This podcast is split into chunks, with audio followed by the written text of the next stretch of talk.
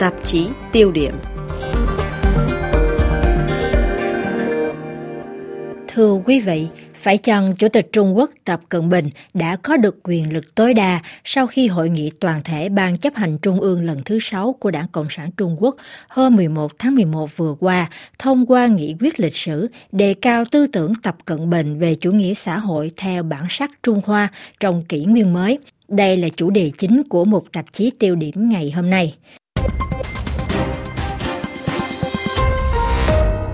Trước hết, e RFI tiếng Việt xin cảm ơn giáo sư Jean-Pierre Cabeston đã nhận lời cuộc phỏng vấn này. Ông là nhà Trung Quốc học, giáo sư ngành khoa học chính trị, trường Đại học Baptist Hồng Kông. Ông cũng là tác giả tập sách Ngày mai Trung Quốc, Chiến tranh hay Hòa bình do nhà xuất bản Galima phát hành. Thưa ông, hôm 11 tháng 11 vừa qua, Đảng Cộng sản Trung Quốc thông qua nghị quyết lịch sử thừa nhận vai trò và tư tưởng của ông Tập Cận Bình. Đây cũng là nghị quyết lịch sử thứ ba trong vòng 100 năm tồn tại. Vậy thì văn bản này có cái tầm mức quan trọng và ý nghĩa ra sao đối với Đảng Cộng sản Trung Quốc và ông Tập Cận Bình? Je crois que cette résolution elle est importante d'abord pour Xi Jinping theo tôi, nghị quyết này trước hết là quan trọng cho ông Tập Cận Bình cho việc duy trì quyền lực của ông ấy. Trong nghị quyết này, tên của ông được đề cập đến hơn 30 lần, nhiều hơn cả tên của các Marx cũng được nhắc đến không ít lần, nhưng bỏ xa Đặng Tiểu Bình và nhiều nhân vật lãnh đạo khác, kể cả Mao Trạch Đông. Loin devant Deng Xiaoping et les autres dirigeants chinois et même Mao. Rõ ràng là toàn bộ văn bản này là một lời ca tụng Tập Cận Bình khi đưa ông ấy và những ý tưởng của ông thành một tư tưởng chỉ đạo của Đảng Cộng sản. Nghị quyết này chuẩn bị cho kỳ đại hội đảng sẽ diễn ra trong năm tới, đại hội lần thứ 20 của Đảng Cộng sản Trung Quốc. Khi chuẩn bị cho đại hội đảng, người ta cũng chuẩn bị cho việc Tập Cận Bình tiếp tục nắm giữ quyền lực thêm 5 năm nữa, thậm chí là có thể nhiều hơn, chừng nào điều kiện sức khỏe vẫn cho phép. Tôi nghĩ là nghị quyết lần này quan trọng. Văn bản trưng bày toàn bộ những thành tích của Đảng Cộng sản Điểm khác biệt đối với những nghị quyết khác là văn bản lần này không nói nhiều về những vấn đề mà chỉ nói phớt qua, nhưng không trong một đầu đề, vốn chỉ để kêu gọi, mô tả toàn bộ những thành tích của Đảng Cộng sản Trung Quốc trong 100 năm vừa qua. Nghị quyết năm 1980 dành nhiều đoạn dài để phân tích và nhìn nhận những sai lầm nghiêm trọng và trách nhiệm của Mao Trạch Đông trong bước đại nhảy vọt và phong trào công xã nhân dân, cũng như là cuộc cách mạng văn hóa, những sự kiện đã gây ra các hành động bạo lực và những nhục nhã mà giới trí thức Trung Quốc thời bấy giờ phải hứng chịu, cũng như là nạn đói, làm hàng triệu người chết. Ngược lại, nghị quyết lịch sử năm nay chỉ nhắc thoáng qua giai đoạn đen tối này trong một đoạn rất là ngắn, khi vẫn luôn thừa nhận những sai lầm lý luận và thực tiễn của Mao. Làm thế nào giải thích cho sự khác biệt lớn đến như thế giữa hai nghị quyết này? Liệu người ta có thể nói rằng ông Tập Cận Bình đang có một ý định khép lại những cuộc tranh luận cũ xưa, kể cả vụ thảm sát Thiên An Môn, hoàn toàn bị che khuất? Oui, je pense que le, cette résolution sur l'histoire du parti, elle vise à faire de cette histoire Tôi nghĩ rằng nghị quyết lịch sử đảng năm nay là nhằm biến câu chuyện này thành một chuỗi các thắng lợi, các thành công bằng cách giảm nhẹ đến mức tối đa có thể, dù rằng họ không thể hoàn toàn thực hiện được về những sai lầm, thậm chí là cả những tội ác mà Đảng Cộng sản Trung Quốc đã phạm phải, nhất là trong giai đoạn bước đại nhảy vọt trước thời kỳ cách mạng văn hóa. Rồi còn có nhiều tội ác khác nữa. Vào năm 1949, Đảng Cộng sản Trung Quốc đã giết chết ít nhất 5 triệu địa chủ, phú nông hay chiến dịch tiêu diệt những người phản cách mạng. Có rất nhiều chuyện đã không được nói đến. Rõ ràng, nghị quyết lần này đoạn tuyệt với hai văn bản trước đó, cụ thể là nghị quyết năm 1981 và 1945. Trong một chừng mực nào đó, đã nhắc đến khá nhiều vấn đề mà Đảng đã vấp phải trong quá trình phát triển. Dù rằng nghị quyết năm 1945 được dành để biện minh cho việc Mao Trạch Đông nắm lấy quyền hành và để chứng minh rằng làm thế nào chính Mao đã thành công dẫn dắt Đảng Cộng sản trên con đường đúng đắn. Đương nhiên ở đây có chút tham vọng của Tập Cận Bình tìm cách giảm thiểu những sai lầm của Đảng trong quá khứ chỉ nhắc thoáng qua để nhanh chóng tập trung vào giai đoạn hiện nay. Một phần lớn của văn bản được dành cho thời kỳ hậu 2012, tức là thời điểm ông Tập Cận Bình lên cầm quyền và tái lập trật tự trong đảng, nắm lấy quyền kiểm soát.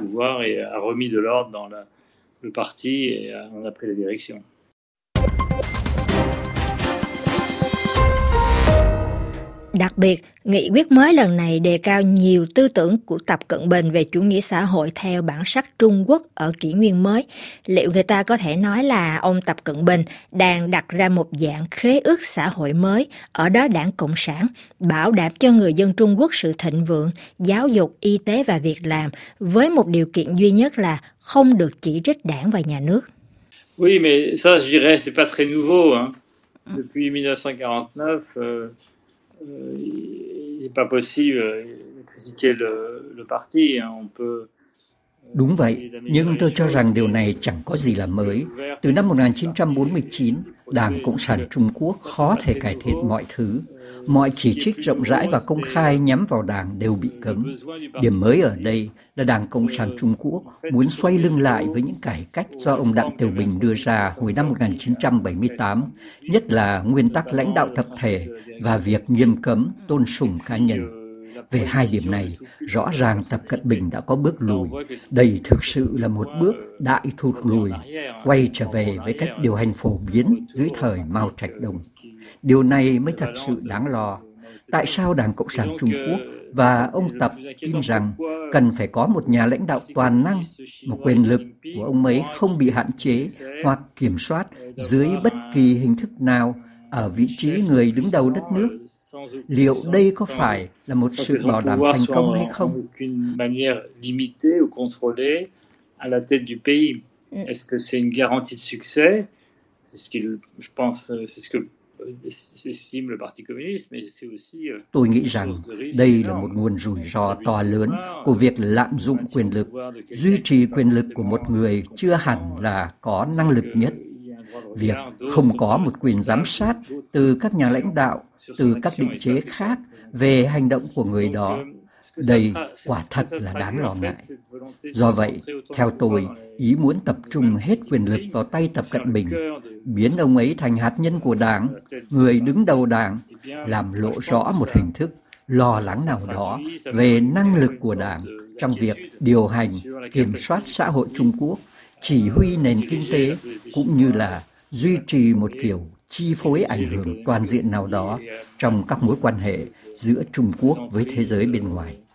Tất cả những điều đó đang làm cho Đảng Cộng sản Trung Quốc lo lắng và người ta có thể tự hỏi liệu đây có phải là một sự thừa nhận yếu kém hơn là một biểu hiện thế mạnh. Trong bối cảnh này, liệu ông Tập Cận Bình có sẽ ngang bằng với Mao Trạch Đông, có quyền nắm giữ quyền lực đến mãn đời? Liệu Chủ tịch Trung Quốc có thể kiểm soát hết được bộ máy quyền hành tại Trung Quốc, nhất là nhờ vào công nghệ? Đúng là ông ấy kiểm soát được rất nhiều thứ và có rất ít phương tiện cho những đối thủ tiềm tàng để chấm dứt sự trị vì của Tập Cận Bình. Ông ấy kiểm soát quân đội, an ninh, việc canh giữ các bộ phận của Ủy ban Trung ương. Ông ấy giám sát tất cả những thứ khác nữa. Tóm lại, Tập Cận Bình có các phương tiện để giám sát, trước hết là các đồng nghiệp của mình từ Bộ Chính trị và Ủy ban Trung ương và giám sát toàn bộ xã hội. Ở đây, người ta đang hướng đến một kiểu hệ thống Orwell, có xu hướng độc tài, dù rằng người ta có thể tự hỏi về khả năng kiểm soát bằng mọi giá của đảng trong một xã hội mỗi lúc đa nguyên hơn, một nền kinh tế ngày càng đa dạng hơn. Liệu họ có thể kiểm soát được mọi thứ hay không? Đúng là dịch bệnh COVID-19 đã giúp Đảng Cộng sản Trung Quốc giành lại quyền kiểm soát gia tăng khả năng kiểm soát của mình. Nhưng điều đó kéo dài được bao lâu? Đấy mới chính là câu hỏi thật sự được đặt ra.